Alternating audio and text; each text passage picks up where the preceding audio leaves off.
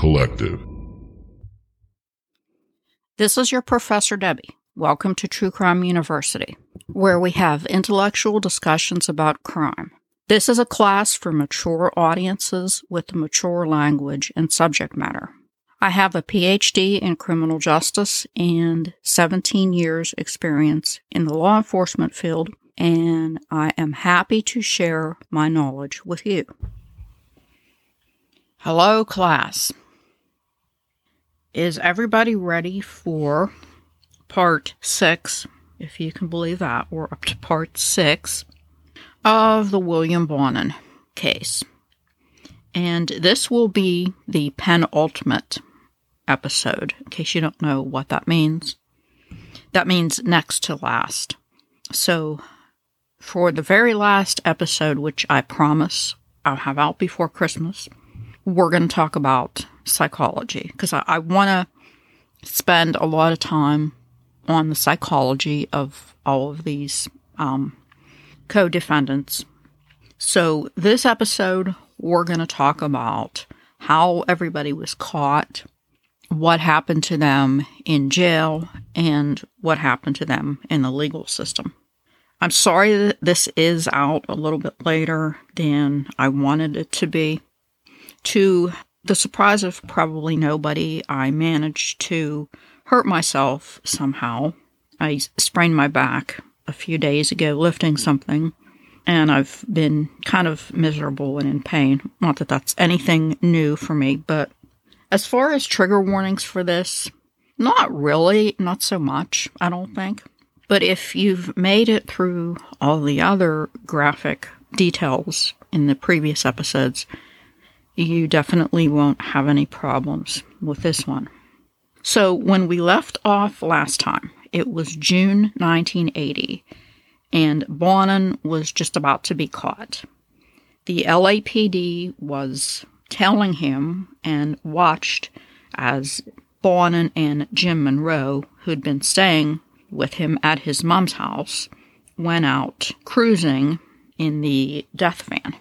On June 3rd, they followed the two of them, Bonin and Monroe, as they went to Long Beach Naval Hospital to see Bonin's dad, who would soon die from complications of a stroke. Then they went to see Vern. Then they went to McDonald's, and one of the surveillance team followed them inside. While they were standing in line in McDonald's, Bonin and one of the undercover cops were chatting about the weather. So that was probably pretty funny. And now my fat ass wants to go to McDonald's. So Bonin had to fly out of town to pick up a truck for his work and then drive it back. When he returned from work on June 9th, he discovered that Monroe, who was staying with him, had stolen his $130 radio and some tools. And he decided to teach him a lesson. He tied Monroe up naked and, according to Monroe, told him, This way I know that you won't tell the police, meaning like about the murders, or actually, I should say, the murder of Stephen Wells, because this was the one, the last murder that Monroe had participated in. Monroe supposedly panicked and begged Bonin not to kill him. So Bonin then tied a t shirt around Monroe's neck and reportedly told him, You know, I could kill you, and you couldn't do nothing about it. Monroe then supposedly cried and begged to be let go. So Bonin untied him. And this is one way that he made sure that his minions wouldn't talk. He would threaten them and told them that he had people all over who would hurt them if they told anybody about the murders. And keep in mind that his accomplices weren't the sharpest tools in the drawer. So when he told them that he had associates, I guess, in part of his um, invisible mafia that he was in, that they tended to believe him. And yeah, he even said that he had mafia connections, which is pretty ridiculous because I'm pretty sure that you have to be Italian to be in the mafia. But anyway, like I said, I think most of these kids didn't really know any better. Interestingly, the office manager at his job noted that Bonin was, quote, worried to the point of distress, end quote, for the past few days, like as though he sensed that his days were numbered. On June 11th, Bonin and Monroe went to work at Dependable, and when they came home, Monroe borrowed the Chevette and spent the night with his girlfriend. At 8 o'clock, Bonin got into the van, and the detectives followed. He drove around Downey for a while, then took the Santa Ana freeway to Los Angeles. On Santa Monica Boulevard, according to the police report, he, quote, alighted from his vehicle and approached various lone males that were standing around the corner. He appeared to have conversations with these persons, end quote. Then did a U turn and pulled up to where a kid named Buddy, and I don't know if this is his real name or not. It is in the police report, and I know it sounds like a dog's name, but I think back in those days, people actually were named up. So, anyway, he pulls up to this buddy, and according to the report, quote, suspect and Buddy appeared to have a conversation at which time Buddy got into the passenger seat of the van at 11:30 p.m. Buddy appeared to be 16 to 17 years old with slim build, long dark blonde hair, end quote, which of course is Bonin's type. The detectives tailed them as Bonin backed the van against a building, and they both went into the back of the van. Detective Brooks approached the van and stood at the back doors, trying to somehow either hear or see what was going on. And I think he got his answer a couple minutes later, for according to the report, quote, the van was rocking from side to side. After approximately 10 to 15 minutes, Detective Brooks began to hear moans and screams going on. So I think it's kind of safe to assume what they're doing. The three detectives approached the front and could see inside. Quote, Buddy was nude on his hands and knees. Defendant was nude and had his private parts area up against the buttocks area of Buddy and was moving back and forth. Suspect looked in the area of the detectives and the lights of the police vehicle. End quote. So, quite literally caught with his pants down. The cop said police officers, and according to the report, quote, suspect turned and pushed Buddy forward and flat down onto the floor of the van. Suspect then pulled the curtains closed, end quote. And this made me laugh because it's, uh, you know, like how little kids, they don't have the concept of, they think they're invisible. Like they'll hide behind the curtain and they'll be like, you know, you can't see me. I'm not here. It, it's like Bonin is doing that. He thinks that somehow closing the curtain of the van will make him and his captive invisible. Quote Detectives could hear movement around inside the van, and a few seconds later, the suspect appeared, buttoning up his pants, and then opened the driver's side front door and exited the van. Unquote. Buddy got out and conveniently left the side door open so that the police could see clothes, a fixed blade knife, rope, and a tire iron. They arrested Bonin and told him that he was being detained for investigation of sodomy upon a juvenile and murder. Both Bonin and Buddy were transported to the police department and they interviewed them separately. Detective St. John questioned Bonin. I think we can probably guess what Bonin said he was doing and pat yourself on the back if you think that he claimed the kid was 18 and they were having consensual sex because that's exactly what he did. Now it's about 4 a.m. and the detectives are like, guess what? You're charged with murder also.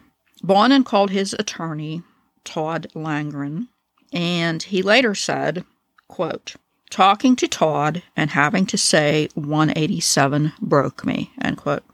In case you don't know, 187 is the California Criminal Code for murder. So this is the first time he's ever been arrested with murder. Buddy fortunately realized how lucky he was, and the police are like, dude, if we would have been like two minutes more, you probably would have been dead. And interestingly, in what is like a, a crazy coincidence, it was later learned that Buddy was the nephew of none other than Sharon Tate, who, of course, if you don't know, was a victim of the so called Manson gang. And that is not the only coincidental tie in with the Manson family crimes in this case. So the police got to work. They knew that there were over 40, quote, homosexually oriented murders that had occurred since 1973. And it was like doing a giant jigsaw puzzle. It took them a while to sort out who killed who. And I mentioned Randy Kraft earlier.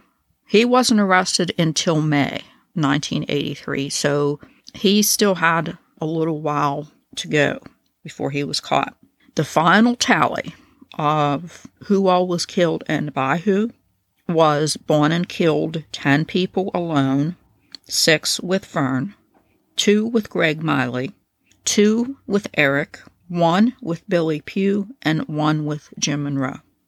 So the detectives then went around questioning his family, friends, work associates, etc., just about anybody who knew Bonin.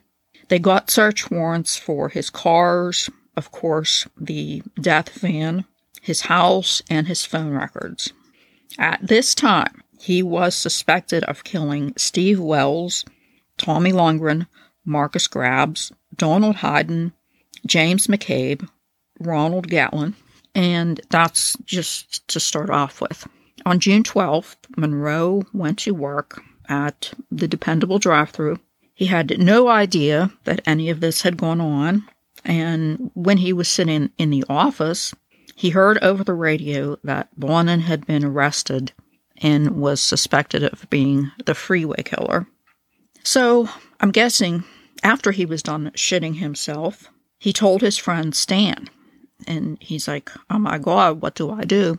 Stan told him to dump the Chevette. Monroe had been borrowing the Chevette that belonged to Bonin. Then he went to Vegas with a girl he met, and then decided to hitchhike around the country. I guess when in doubt, hitchhike around the U.S. Miley was in Houston. He'd gone there right after helping with the murders of McCabe and Miranda. He was scared. Remember, this is the kid with the 56 IQ. Bonin had told him his story of the invisible mafia and that he has people that would get him if he told anybody. At this point, nobody knows about Eric yet. Three weeks later, Scott Fraser was arrested for selling narcotics. And on July 18th, detectives St. John and Melliker questioned him in the jail. At first, he played dumb then they told him that if he cooperates, he may get out of some trouble. So he changed his tune when they showed him a hand drawn map. He later told a reporter, quote, The map showed Bonin's house, where I lived, where the liquor store was, where Steve Wood was walking. It just clicked. Something just clicked. Bonin always liked young guys. He was always going out at night unquote.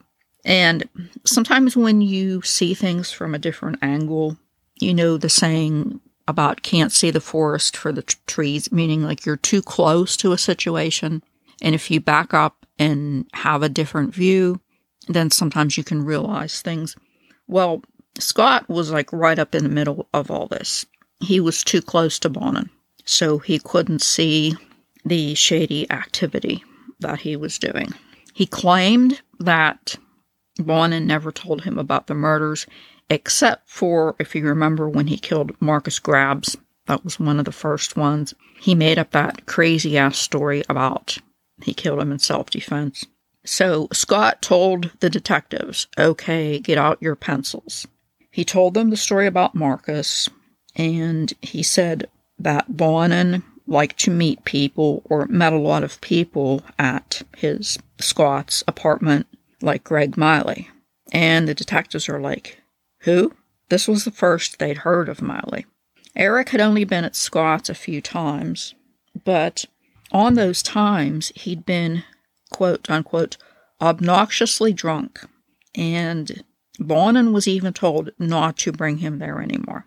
Can you imagine how obnoxious you would have to be to get banned from Scott Fraser's parties? With all this new information, the detectives went about matching dates and victims. Of all the accomplices, the one most up to his eyeballs in this is, of course, Vern. So the police tell him, and it turns out he attempted suicide on July 21st with an overdose of sleeping pills. If you're counting, this would be his fourth attempt, and he was arrested on July 24th. With little prompting, Vern admitted to being present for six murders and said he knew of another. Out of all of the accomplices, he was the only one who knew that Bonin was the freeway killer before Pugh figured it out in the detention center. So Vern goes into his shed and showed the police an address book and ID cards belonging to Darren Kendrick. Remember, that's the victim that had been killed in Vern's house.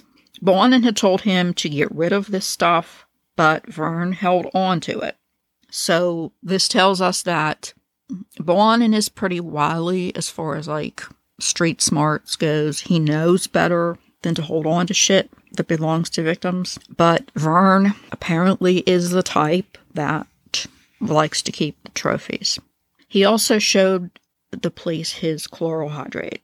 On July 25th, Bonin was charged with the murder of Marcus, and over the next four days, Vern was taken on field trips by the police, which unfortunately proved to be a waste of time and money, pretty much a wild goose chase. They took him to Valencia, which is like 50 miles from Los Angeles, because he thought that Mark Shelton was dumped there. He wasn't. Then they went to Crystal Lake in San Bernardino Mountains.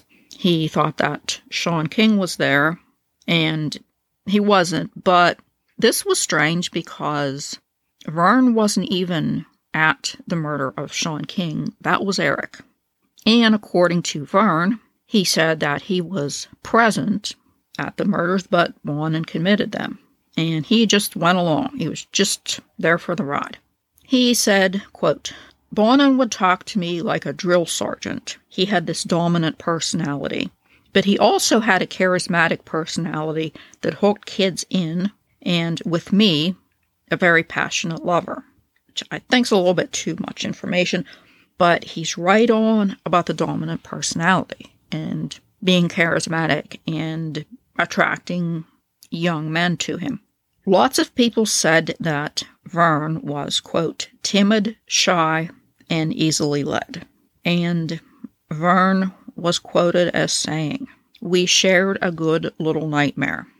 On July 29th, major news broke in the media and newspapers Bonin and Vern had been charged with multiple murders in the freeway killer cases. Bonin was charged with 14 counts of murder, 11 of robbery, one of sodomy, and one of mayhem. In case you don't know what mayhem is, that would be referring to the um, mutilation of Tommy Lundgren, who he would eventually be acquitted of. Vern was charged with six counts of murder and three of robbery. The cops wanted to charge both of them with all of the 40 that had taken place since 1973. But fortunately, Detective St. John set them straight. Like he said to the news, quote, those 40 or so victims were not all victims of the same killer. That seems pretty much for certain, end quote. Randy Kraft and I'm not going to get too much into him. I might cover him at a later time if fans are interested. For as many similarities as he had to Bonin, which was driving around California and picking up young males, if you can believe this, he was actually more sadistic and he had a certain signature. What he did was he took the socks, it was usually socks, but I think maybe other times it was other things, and stuffed them up the rectum of his victims. That was a very specific signature that he did. Also, genital mutilation. And these are two things that, as sadistic as he was, Bonin didn't do. After he made these statements, Vern's attorney told him, shut the fuck up, which he did. In Michigan, the police arrested Monroe. Remember, he was from Michigan on July 31st, and he was charged in Los Angeles Municipal Court. Monroe was interviewed by St. John and Kushner, and they're like, What do you know about Bill? And Monroe said, Well, he's gay or bisexual. And they're like, No, we, we don't care about that shit. What do you know about the victims? He's been charged with 14 counts of murder. Monroe said, quote, Jesus Christ. So it's kind of obvious that he didn't know what his friend Bill had been up to. The detectives are like, cut the bullshit. We know you murdered somebody with Bill. And uh, Monroe said, quote, Bill told me if I say anything, I'd get killed, unquote. And they're like, well, he's in custody. He won't bother you. Monroe said, well, he has friends all over. But finally, he's like, give me a cigarette. I'm telling everything. I don't give a shit, end quote. So he did talk to the detectives, but they still felt that he was not being entirely truthful. He pled not guilty to one count of murder, which was Stephen Wells, that was the last victim, but he also claimed that Bonin did everything.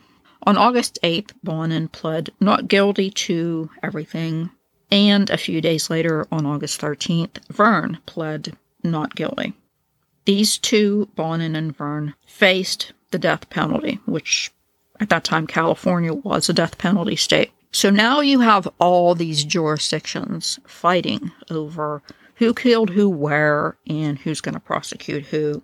Los Angeles County, Orange County, San Bernardino County, Riverside County, and San Diego County. In the end, it would only be LA and Orange County who successfully prosecuted people.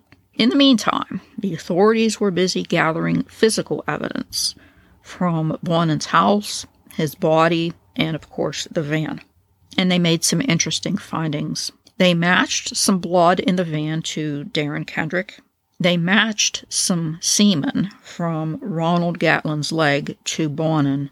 Remember, this was 1980. DNA was still a few years away. So they couldn't do an exact match, but they mainly used the blood type. And besides blood type, there's actually a lot of other things in blood that can help match. They found a nylon rope in the van with bloodstains. The carpet in the van had human bloodstains and also appeared to have been cleaned. There were four areas of blood in Bonin's house Two hairs from James McCabe, that was the 12 year old, matched Bonin's pubic hair, and a hair on Gatlin also matched Bonin. Now, hair match is not an absolute science. Not like it's not like DNA, but the phrase they use is it's consistent with. There was a fiber near Steve Wood's mouth that matched the Vance carpet, and fibers on Charles Miranda also matched those from the van. Monsanto, which was the maker of the carpet, confirmed that these fibers were from the model of carpet found in this type of van. They also found fibers on Darren Kendrick from the rug in Vern's house. Vern alerted police to the location of the victim known as John Doe and they exhumed this kid, and there was still no identity. So he's still known as John Doe. And if Vern hadn't have mentioned him, probably nobody would have even known about him. Greg Miley was arrested in Houston on August 22nd. And like I said, he, I'd say of all of them, was the most intimidated by Bonin. And we're going to talk about in psychology next time about the hold he had over everybody. And I think this partly explains why all of these people were able to be quiet for this long. At first, Miley denied everything including even knowing Bonin or Scott. And the detectives are like, bullshit. So he eventually started talking. He was flown to California. So now four of the six are in jail. The police don't even know that Eric exists. He's not even on anybody's radar. And Pugh was still out there. They knew that Pugh told them that Bonin was the freeway killer, but anyway, as of yet, they didn't know that he had actually participated in one of these murders. Vern attempted suicide again. I think this is count or attempt number five, days after his arrest, and he was moved to a protective area in the hospital ward where they checked on him every 30 minutes. I know this is hard to believe, but back then, reporters could actually interview people in jail. So we know Vern liked to run his mouth, and some dude from the OC Register visited Vern on October 15th. Vern had a lot of bullshit to tell. He said he'd been, quote, living in fear for the past year.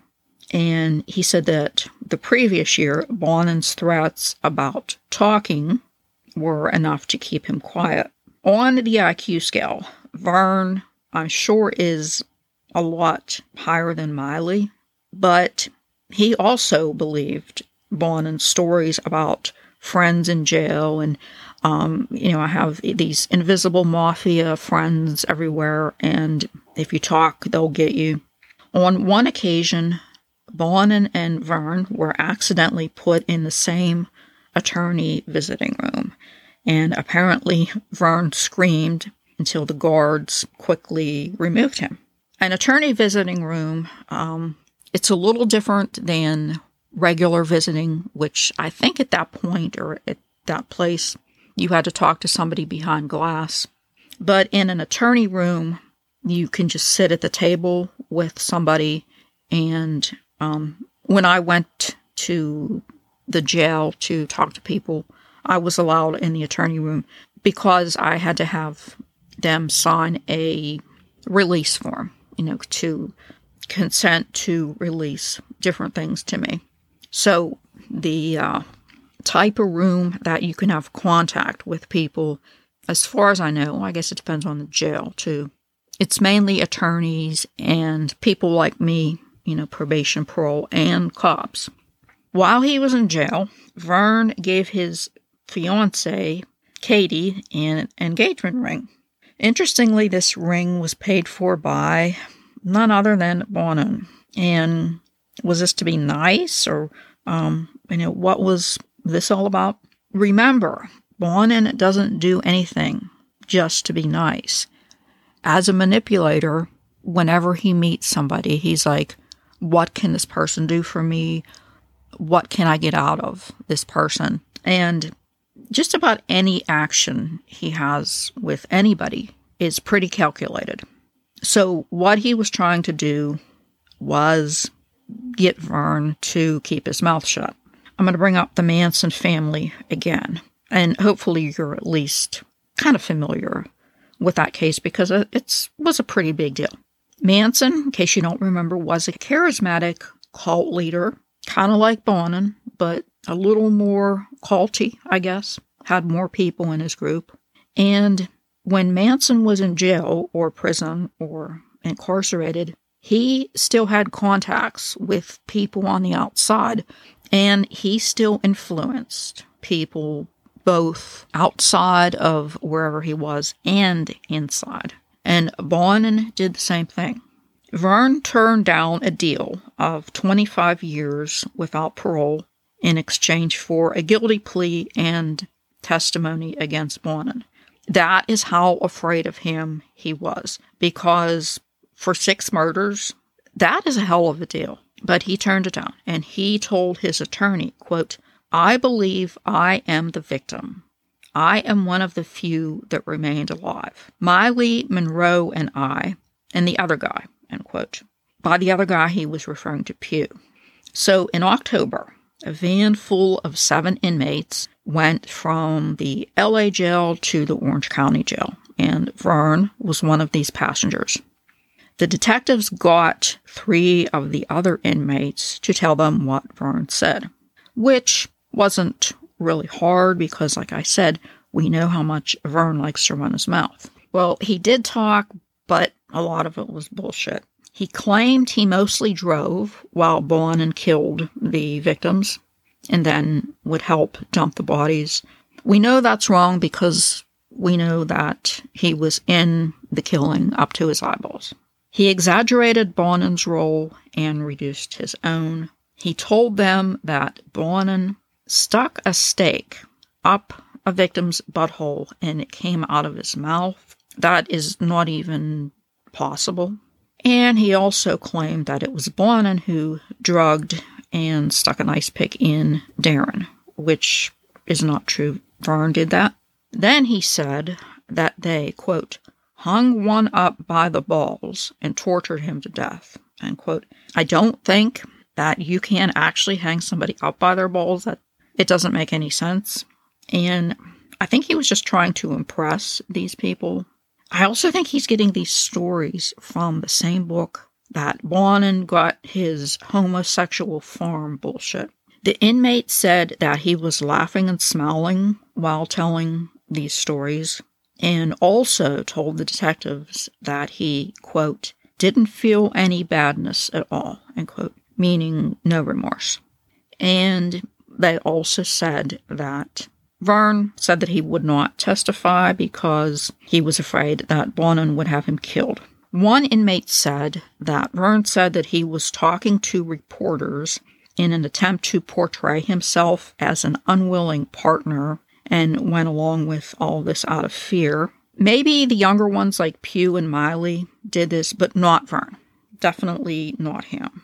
Actually, when everything's said and done, the detectives got most of the information against Bonin from his good buddy Vern. Miley pled not guilty to everything, and on December 1st and 2nd, it was the preliminary hearing of Miley in Los Angeles. Again, he helped with McCabe and Miranda. His attorney made the argument that his low IQ of 56 made him unable to comprehend his Miranda rights, and supposedly, when he was still in Texas, he talked to the police without an attorney so I'm certainly not making excuses for him, but the fact that he is that intellectually challenged does make for a decent argument, I think. But it turns out that it doesn't matter. Also, in December, Sean King was finally found in a remote canyon near Yucaipa in San Bernardino County. Actually, it was just his bones scattered in an underbrush. And there was way too little of him there to determine a, cause of death. He ended up being identified by dental records. On Christmas Eve, San Bernardino County sheriffs went and told his mom, Levita, that they had found him. And interestingly, police were led there by an anonymous tip. So whoever that was is anybody's guess. It might have been Eric because he was there when Sean was killed, and as of right now, he's the only one of the gang that's not locked up. So we know he's into scrapbooking with his collection of newspaper articles in the um, glove compartment of the death van. So Bonin kept this, I guess you want to call it a hobby, going by keeping a journal in jail. And in it, he wrote about his crimes, his thoughts, memories, legal and me- media strategies, all kinds of stuff. And this is so typical Bonin. He doesn't do anything without an ulterior motive. He knew that this diary would be found and read someday, which obviously it was. So his writing, his entries in there were self serving. Finally, the last accomplice was arrested. In early December, Eric got arrested for intoxication and assaulting a cop, which never goes over well. The detectives questioned him and charged him in the Harry Turner murder, and he was not there for the Harry Turner murder. After he got arrested, one inmate asked Bonin, How many of you are there? So, by the statement, Bonin learned that the fifth person had been arrested. He thought it was Pugh, and he managed to figure out from reading the court documents that it was Pugh who squealed. So I guess you could say that Pugh was on his shit list. He was shocked when he learned by the news that it was Eric. On December 9th, Eric pled not guilty to his new charges. So Bonin killed so many people with so many people that everybody's starting to get them confused. For a while, Bonin himself got confused and thought that Eric had been with him when they killed Harry. He got files from his attorney. He claimed he didn't recognize the picture of Harry, but he finally recognized the pictures of where they dumped him. Then he finally remembered it was Pugh that helped him with that murder. So Eric was questioned about the murders, and I'm thinking maybe that he was so drunk a lot of these times that he didn't even remember the details. He said he vaguely remembered a night with Bonin where he, quote, may have seen Bonin strangle someone. So whether or not he genuinely doesn't know or he's being evasive is anybody's guess. He was charged with Harry's murder, even though he wasn't there. He was the one who helped kill Sean and Larry. Bonin set up an interview with TV reporter Dave Lopez, and he has this weird agenda. For whatever reason, he wants to save Eric from prosecution, like from everything. He wants him to totally get off scot free. And he told Dave Lopez that Eric was not guilty of anything and he wasn't ever with him when he committed any murders. Bonin and Vern have their preliminary hearing on December 11th. It lasted six days, which I've never heard of a preliminary hearing lasting that long. He wrote in his journal that during the hearing, when pictures of the bodies were shown, like for, you know, crime scene photos, autopsy photos, that Vern would laugh. And it's, it's, I mean, it's funny because who this is coming from, but apparently this bothered Bonin and he said, quote, he did a lot of laughing. I told him to knock it off, and so did his attorney. His attorney said, You're going to have to stop that. And then the most ridiculous sentence.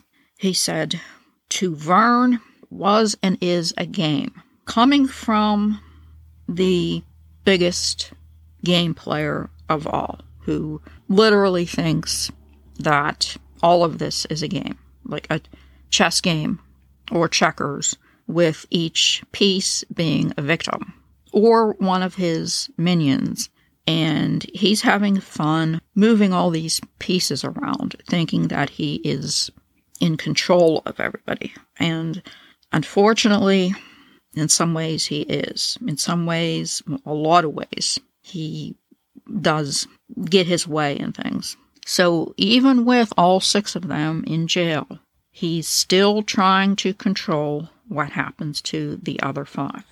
Bonin gets a letter signed by Sean King's mom, begging him to tell her where Sean was. Obviously, this was before they found his body. And it said, quote, I want my baby buried for Christmas. Not surprisingly, it had no effect on Bonin. But what was interesting about this letter, it wasn't written by Sean's mother. It was written by Detective Jigsaw St. John. This is what you would call a serious breach of police ethics. And he really stuck his neck out doing this. Nobody would ever know about it except for Deputy DA Norris. And Norris kept this a secret until after St. John died. So he got away with it, literally until he died. Bonin wrote in his diary, and this is disgusting. It sounds like something from a bad Harlequin romance. He said, quote, I honestly love Eric more than anyone I have ever met. He's the closest thing to a perfect lover I've ever come to meet. End quote. I don't think anybody who studied this case or talked to Bonin at any length can figure out what it was about Eric that he just went so much out of his way to protect him. And it's just totally out of character with the way he's ever been with anybody else. Like the other four, he willingly and enthusiastically will throw under the bus. But he's gone to great lengths to keep Eric out of this. On December 16th, Bonin, with his attorney, sat down with Deputy DA Norris and seven detectives from three counties, including St. John and Kushner. He was told that if he cooperated them with them and answered their questions, that they might be able to take the death penalty off the table. So this resulted in 11 hours worth of taped confessions over a period of three days. And the only place that I've ever heard any of this, because for whatever reason, it, it was kind of kept quiet that this tape existed. There is a show on, it is featured in a somewhat new documentary, and it, it's called The Freeway Killer The Lost Confession Tapes. And it is on YouTube and I believe the ID channel. They only play like snippets of them, and I can't share any with you because um, copyright. If it was on a news show, I could because news is kind of like free use, but this is not a news channel, it's a, a documentary. But I would definitely recommend it if you're interested because you get to hear in his voice some of what he says went on during his murder spree. He told about the first two murders Mark Shelton, which was with Vern, and Markus Grabs, who he committed that one alone. And regarding Steve Wells, which is, was the last murder, he said, quote, When we drove from my house, we went to Vern's house, and I introduced Jim to Vern, and he welcomed Jim in, and his words were basically like, Welcome to the Brotherhood or something. It was a real big thing with him. Although me and Vern had a lot of conflicts, Vern wanted to be the dominant factor in the entire thing, and I wouldn't let him for reasons that I felt if I let somebody else take control, they're going to mess something up, and I wanted to make sure there was no evidence. End quote. And he, he also got in this conversation somewhere that, quote, Vern is not the very passive person he claims to be, end quote. So you can see that one of his earlier strategies was to try to blame all this stuff on Vern, which is absolutely ridiculous, especially when he says about they had conflicts, Vern wanted to be the dominant one. That's laughable. That's absolutely ridiculous because Bonin had such a controlling and powerful personality that he wanted total control over all of his helpers. And that's pretty much how it was. I think that if I'm going to talk about this more in psychology, I'm going to analyze each of the players in this drama. But I think we probably already know that Vern was the most active and also the person who seemed to get the most enjoyment. Like his level of sadism was pretty much up there with Bonin's.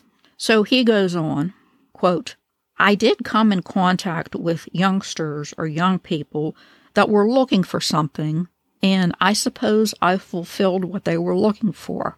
And that's why they went along with what happened. End quote. Now, here's some more bullshit because, okay, youngsters going with him, they're probably looking for like sex, maybe drugs, a good time, but not murder. As we've seen, all of these kids or young men who helped him, with maybe the exception of Vern, had to be kind of roped into the murder part. These kids were definitely not out looking for somebody to commit murder with. So, of course, he throws Pugh under the bus again and described him as a real ruffian.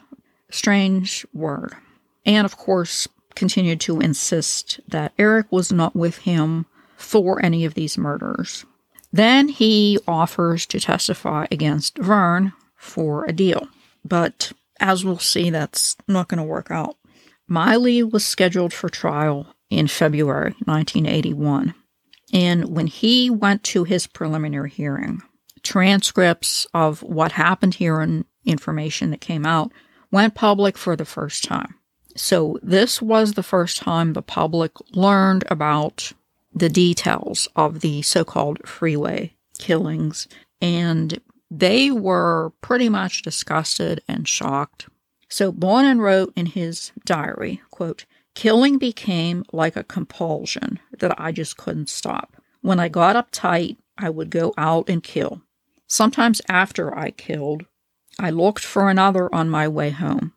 I got so I was always looking for a victim.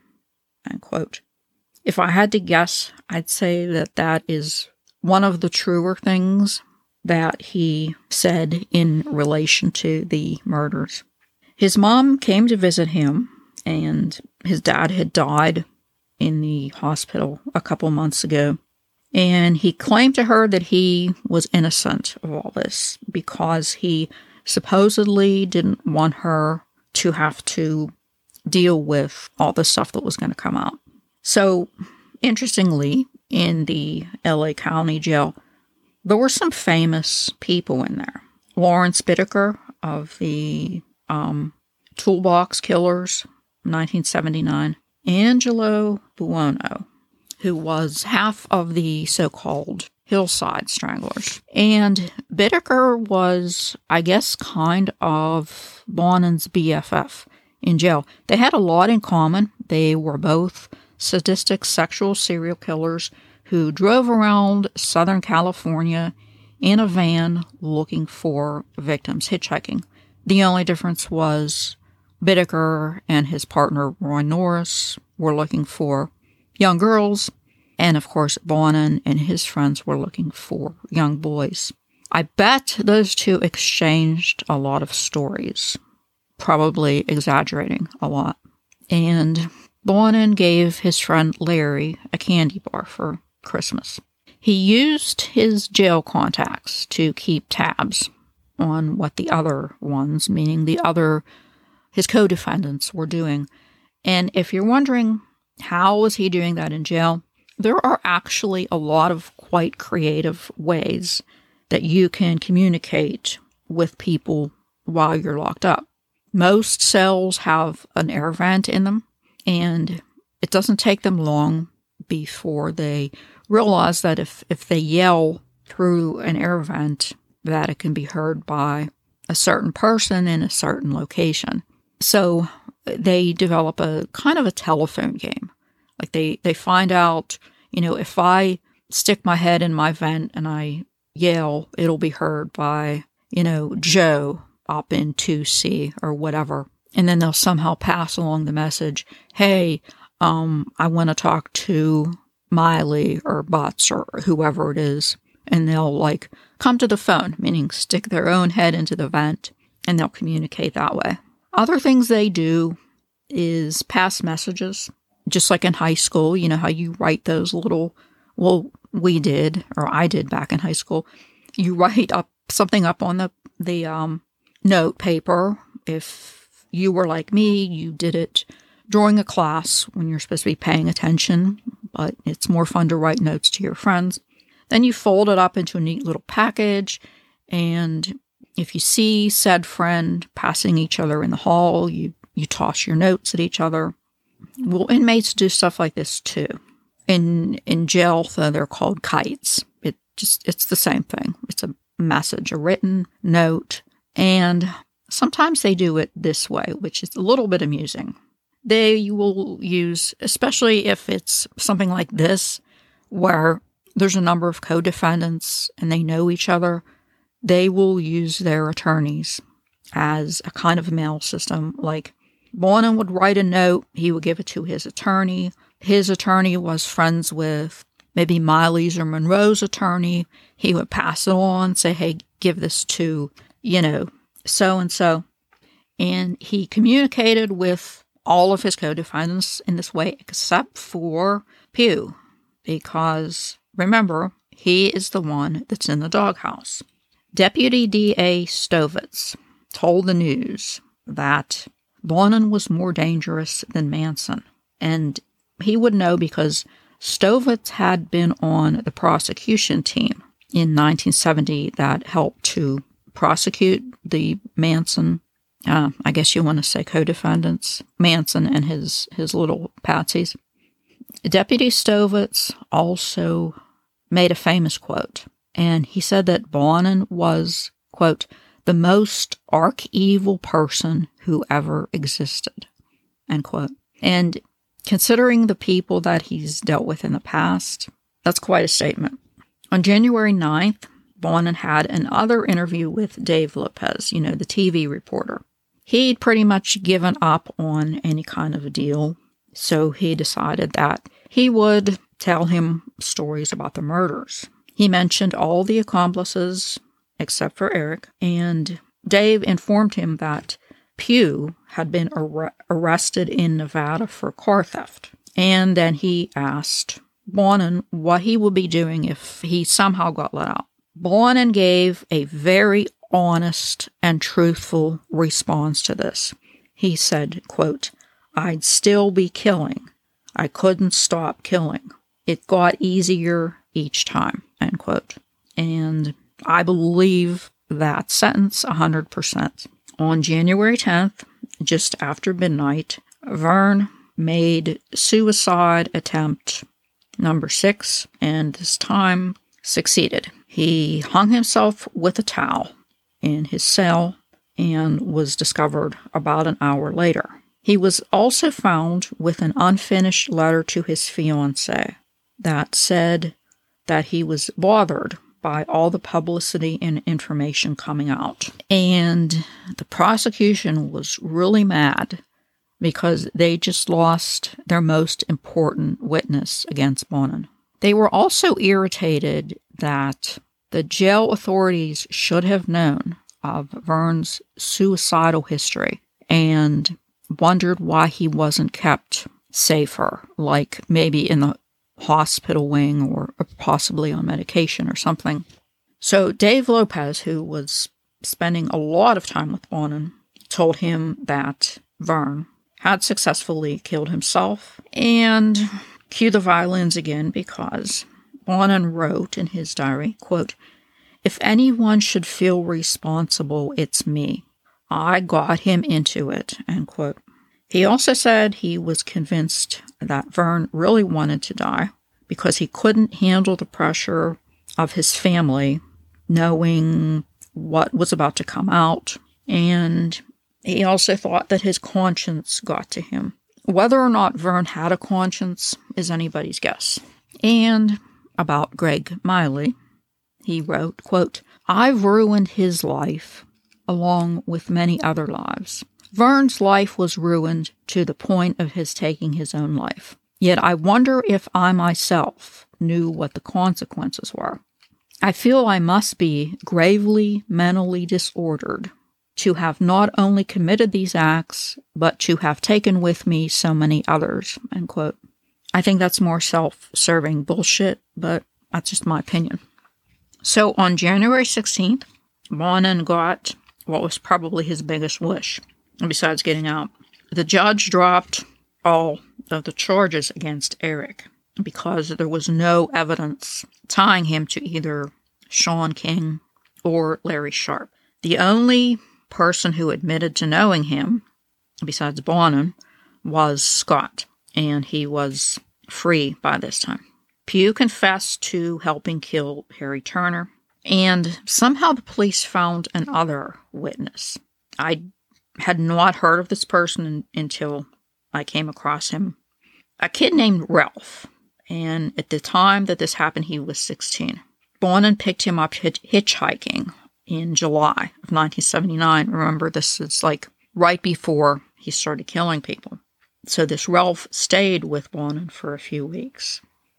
And supposedly, Bonin threatened him by putting a knife to his throat and saying that he would kill him and leave his body in hills, supposedly just to scare him. And, well, that's what Ralph said. Can't really make any sense out of it, but I think it's safe to say that Ralph ended up being lucky. On January 28th, Billy Pugh was charged and he was going to be tried as an adult. Bonin wrote in his diary, quote, Pugh knew what was going to happen before we even left to go looking. When he was in juvenile hall, he would force youngsters to suck his dick and he'd fuck them, end quote. He has this thing about the word youngsters. I don't think it's a real common word, but it keeps coming up again and again. It's just weird. I, I don't know. One of the many, many weird things about Bill Bonin was his continuous use of the word youngsters.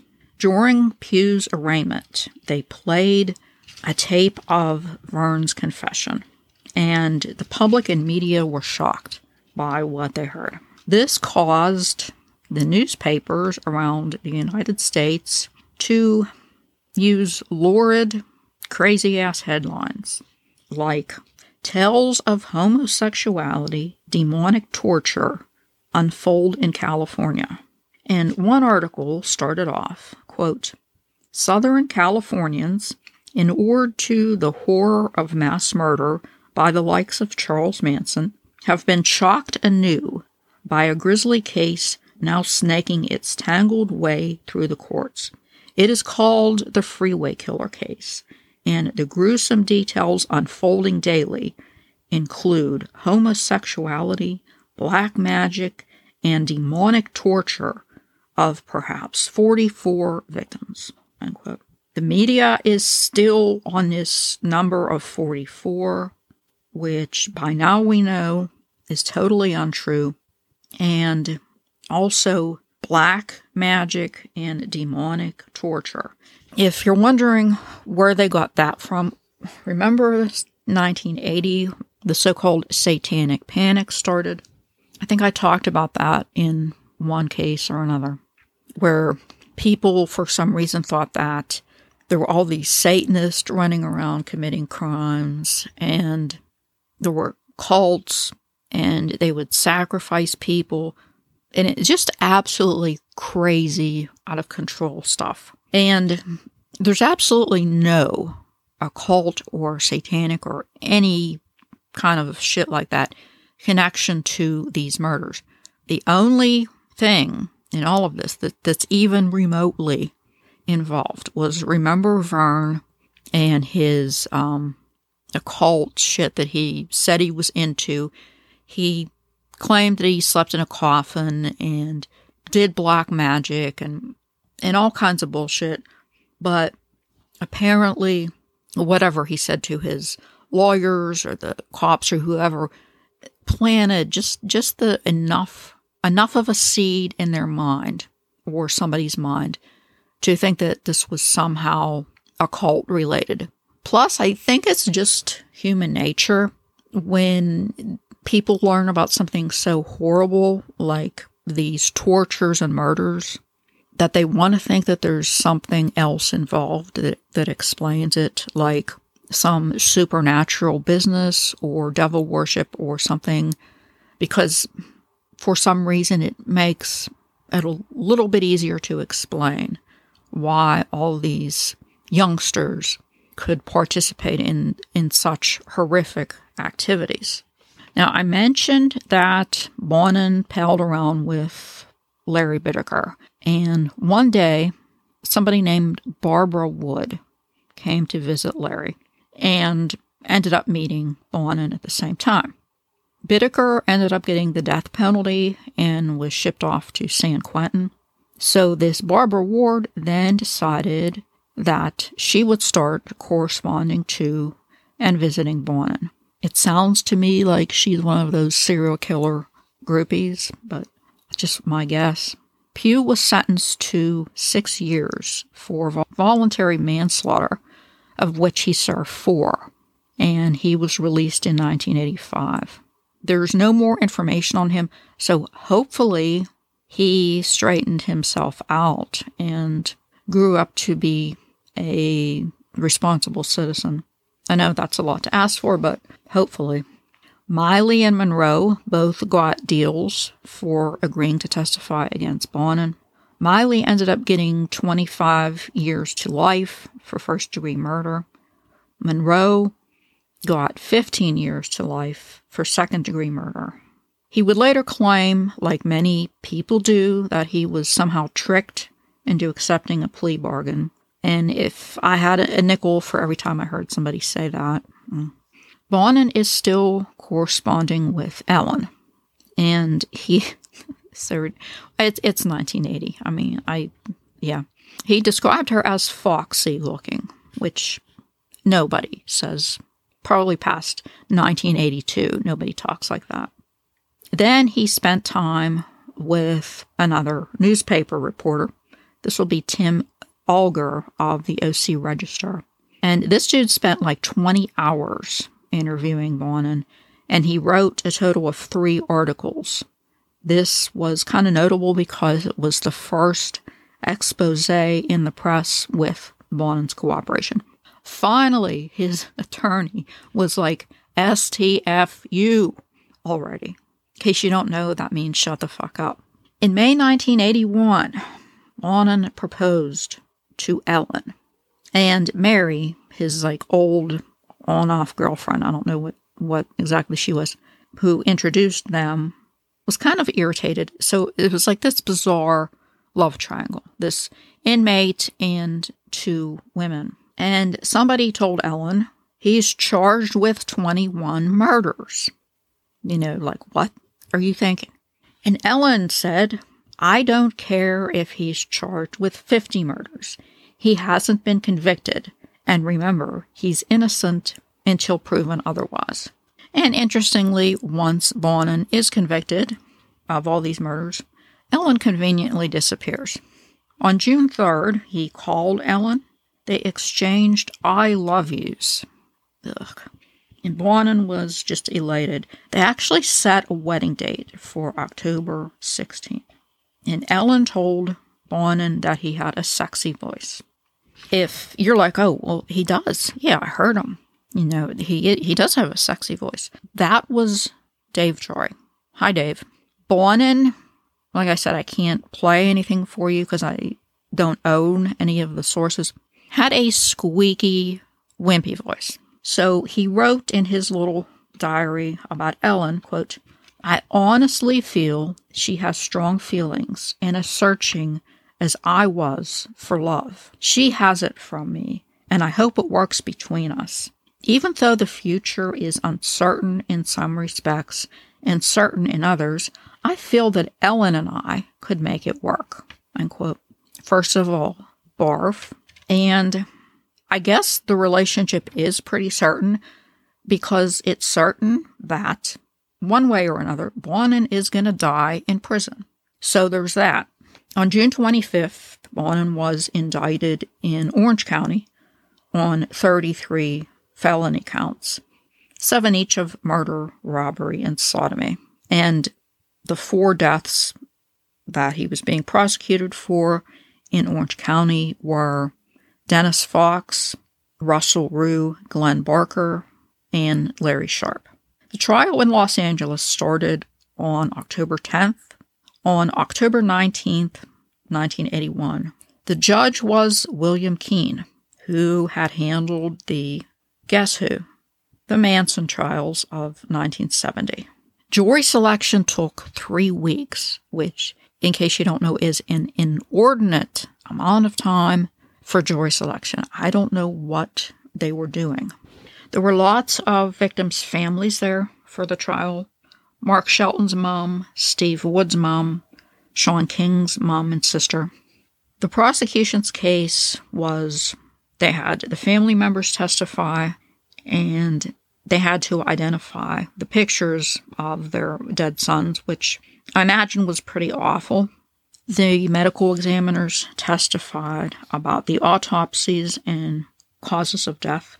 Some of the star witnesses were Scott, who testified that he didn't realize that Bonin was the freeway killer until after his arrest, and also that Bonin came to his place probably about 50 times and would meet young dudes he also said that he was never violent in any way and was respectful.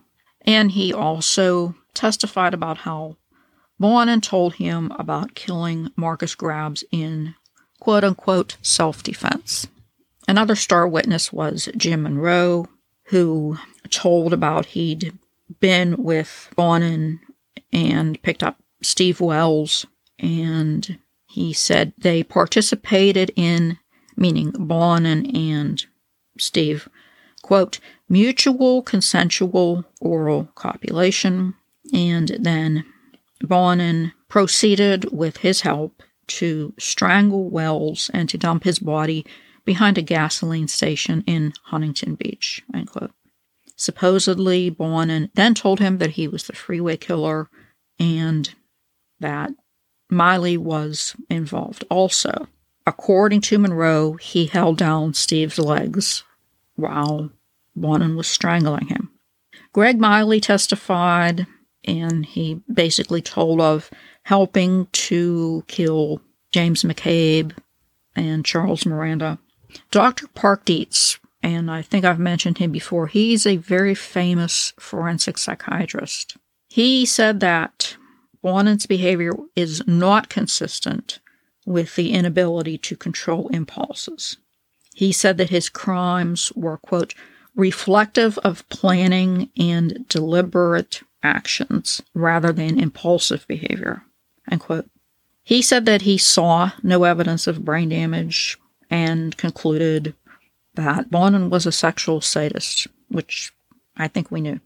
Some of the defense experts were Dr. Jonathan Pincus, who's also an esteemed neurologist. He claimed that Bonin had frontal lobe damage and also possibly something called organic personality disturbance. This is, I guess it's kind of a personality disorder, but it happens following a brain injury in which brain damage causes behavioral abnormalities like reduced impulse control, reduced empathy, irritability, aggressive outbursts, and socially inappropriate behavior. Bonin certainly seems to identify with some of those characteristics, but his murders were pretty, for the most part, planned because he would put his, you know, kill kit in his van and he would head out to certain spots where he knew that there were a lot of youngsters walking around. So that part was planned. But we've also seen a, on a couple occasions where he'd just be randomly out, maybe on his way home from work or something, and catch sight of somebody who, um, I guess you could say, tickle his fancy or somebody he felt like victimizing. So the defense did put on a couple of expert witnesses. One of these was Dr. David Foster, who was an expert on the effects of violence and abuse on kids. He testified that Bonin had not had the nurturing and protection needed for proper psychological development, which we knew. He also said that abuse can lead to confusion about the differences between violence and love. Dr. Kathleen Shuttleworth, a psychologist, also testified. She said that Bonin was very interested in helping people. Supposedly, from prison. He was helping the family of a prisoner in New England. I'm not sure how that worked, but she said that he should not get the death penalty because he could help other inmates and, quote, would be a useful member of prison society, end quote. So the mitigating factors that the defense presented was Bonin's repeated abandonment during childhood, the pervasive physical, sexual, and emotional abuse he'd suffered, and evidence of organic brain damage. The defense strategy was mainly to discredit the witnesses, especially Munro and Miley. On December 8th, while in a holding cell in the courthouse, Bonin was in there with Angelo Buono and somebody named John Stinson, who was a member of the Aryan Brotherhood, which is a prison gang, and also a convicted murderer. So, for whatever reason, Stinson decided that it would be fun to beat the shit out of Bonin while they were in this holding cell. He suffered from a broken nose, two black eyes, and a possible concussion. Bonin was smart enough to know what happens to snitches in prison or jail. I think we all know the saying snitches get stitches, or in his case, I guess, more stitches. So when he was asked what happened, he didn't say, he just asked if he could be in a different holding cell. And he was treated at County USC Medical Center for his boo boos. The case went to the jury on January 9th, and they deliberated for less than a day, coming back with convictions on 10 of the murders. The only ones that Bonin was acquitted of were Tommy Lundgren and Sean King. To nobody's surprise, he was sentenced to death. And on March 22nd of 1982, he was transported to death row at San Quentin. In August of 1988, he had his trial in Orange County, during which he was convicted of four murders, and that will be Dennis Fox, Rusty Rugh, Glenn Barker, and Larry Sharp. Interestingly, he corresponded with Lavada Gifford, Sean's mom, for a little over a year, and she said that she always wanted him to apologize for killing Sean, which he never did. And most people seem to think that he was sorry, but only for himself that he got caught and not for any of his victims or for his accomplices. In October of 1994, the gas chamber, which was the usual method of execution in California, was deemed cruel and unusual. An interesting fact Bonin would be the first inmate to die by lethal injection in California. Eric never was charged with anything. He pretty much got off scot free. And he died on April 24th, 1989, at the age of 28.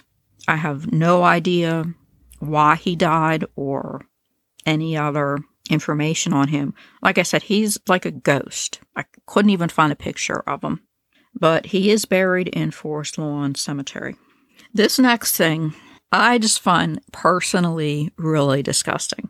And I have a feeling that Inns will also. Apparently, while he was in prison, Bonin took up art, which is fine.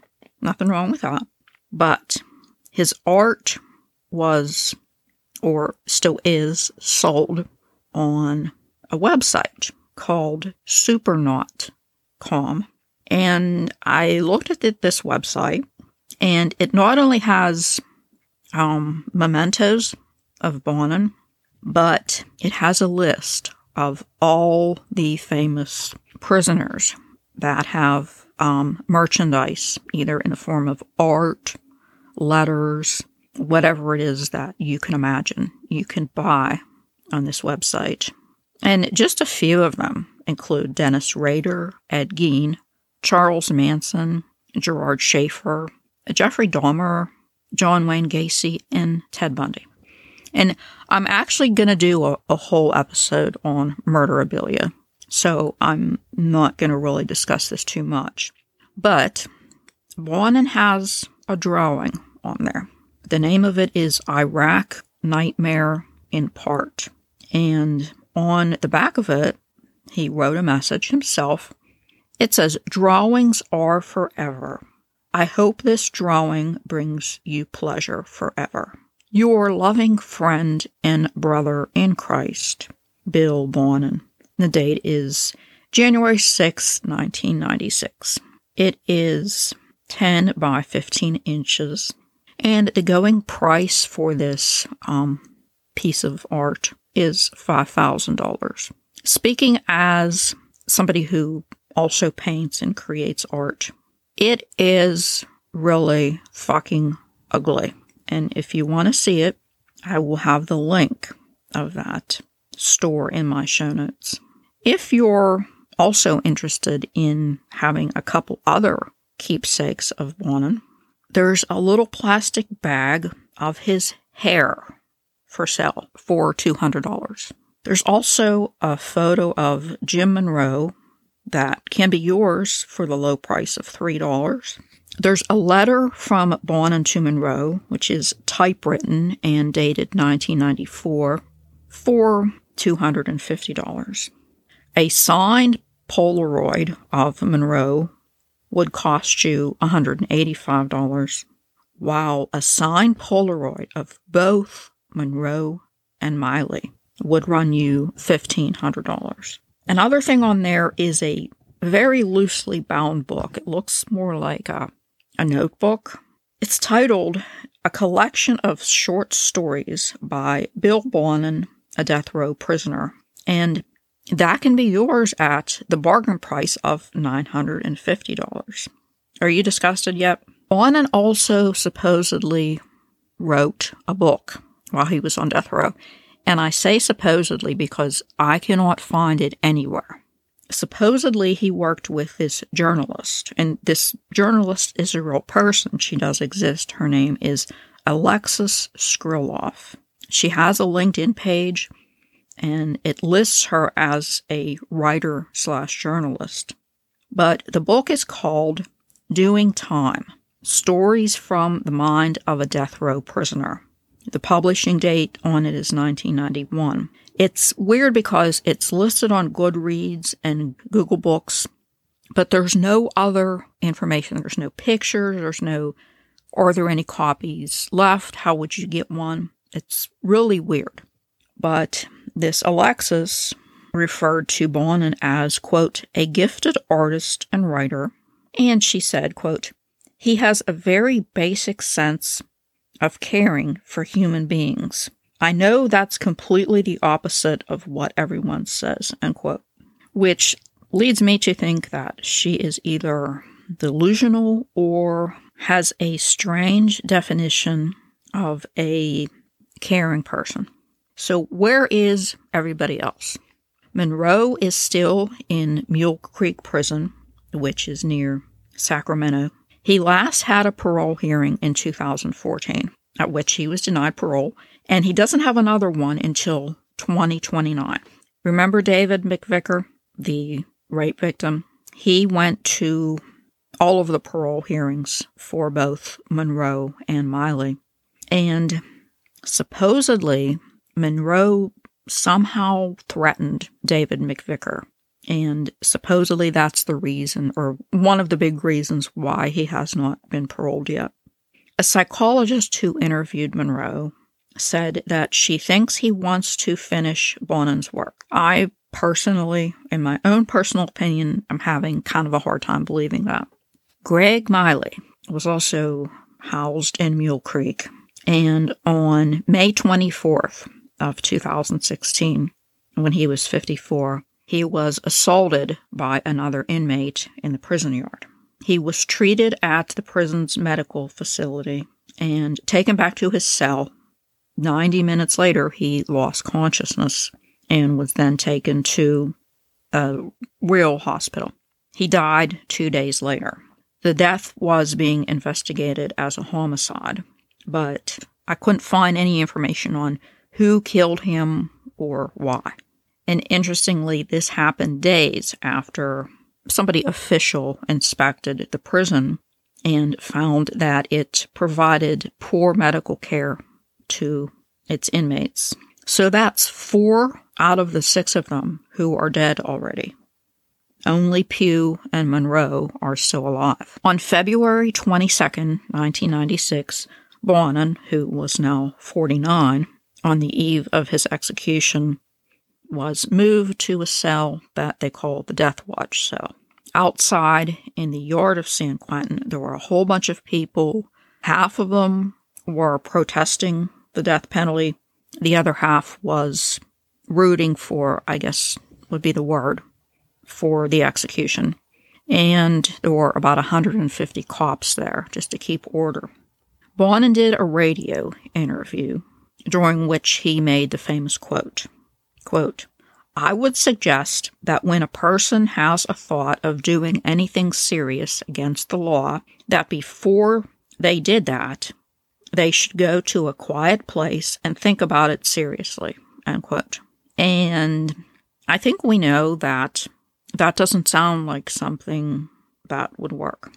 Regarding the victims' families, he said, quote, They feel that my death will bring closure, but that's not the case. They're going to find out, end quote. For his last meal, I'm sure everybody wants to know this because everybody always likes to know what people had for their last meals. He had two pepperoni and sausage pizzas, three pints of coffee flavored ice cream, gross, and a six pack of Coke. And while he ate all this, he watched Jeopardy on TV.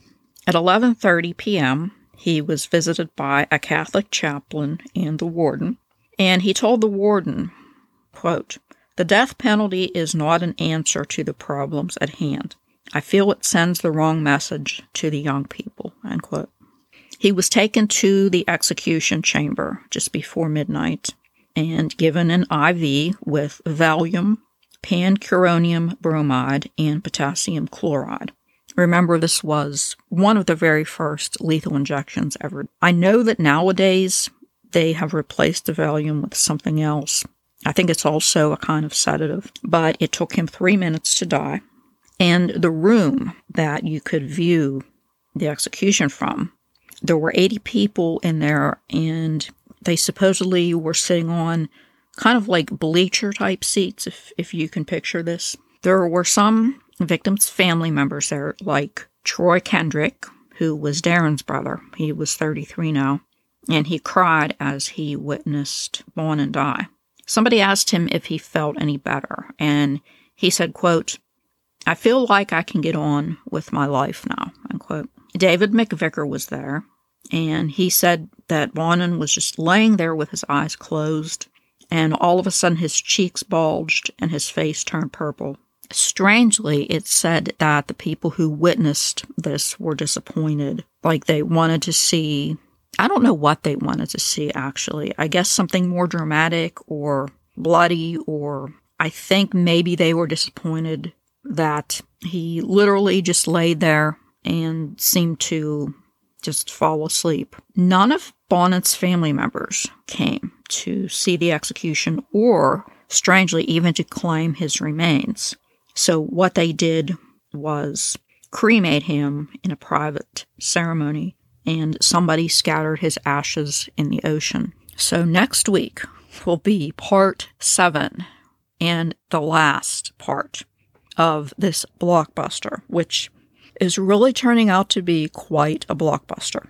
We're going to talk about the psychology of Bonin and all of his little asshole friends and just some general sociological theories that explain how this could have happened. And before we go, let's hear from Dave and Garrett of Criminal AF. And I will see you hopefully in a couple days because this last episode shouldn't be that long. Really, for real. I, I mean that for real. Okay, class dismissed. Are you a true crime fanatic? Do you want to know all the morbid details? Do you think talking about serial killers is fun? If you answered yes, then you're in the right place and have finally found your crew. Join hosts Dave Jari and Garrett Corder from Criminal AF every Monday to discuss some of the most heinous crimes imaginable while having fun doing it. Dave and Garrett bring a unique and unfiltered approach to their storytelling that will have you shocked beyond belief one minute and laughing out of your seat the next. This is not your grandma's true crime podcast. While we understand that Criminal AF is not for everyone, we ask that you at least give it a listen. And if it's not for you, hey, thanks for checking it out. See ya. But if it is, welcome to the debauchery.